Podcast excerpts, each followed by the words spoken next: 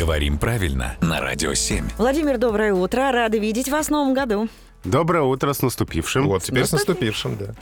А, вопросы. Ну, собственно, Новый год Новым годом, так сказать, вопрос никто не отменял. От Маргариты в данном случае. Она часто слышит по радио, по телевидению, неважно, в любых СМИ, э, или от коллег даже, да, фразу, ну, например, до 09.01 включительно. А в школе нас учили, что до это, ну, имеется в виду до даты, это значит э, не включено, вот, например, это самое 09, 01, а по это включено. Почему так говорят? И изменились ли правила русского языка, или это какая-то повальная безграмотность?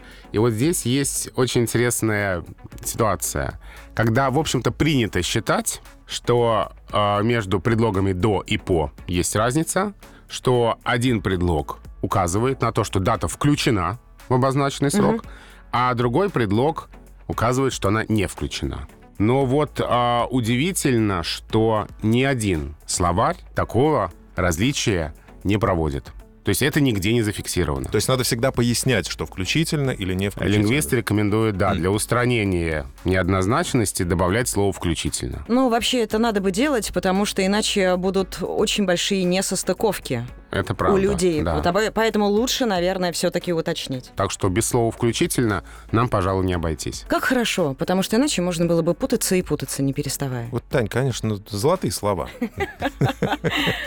Спасибо, Владимир, за золотые слова.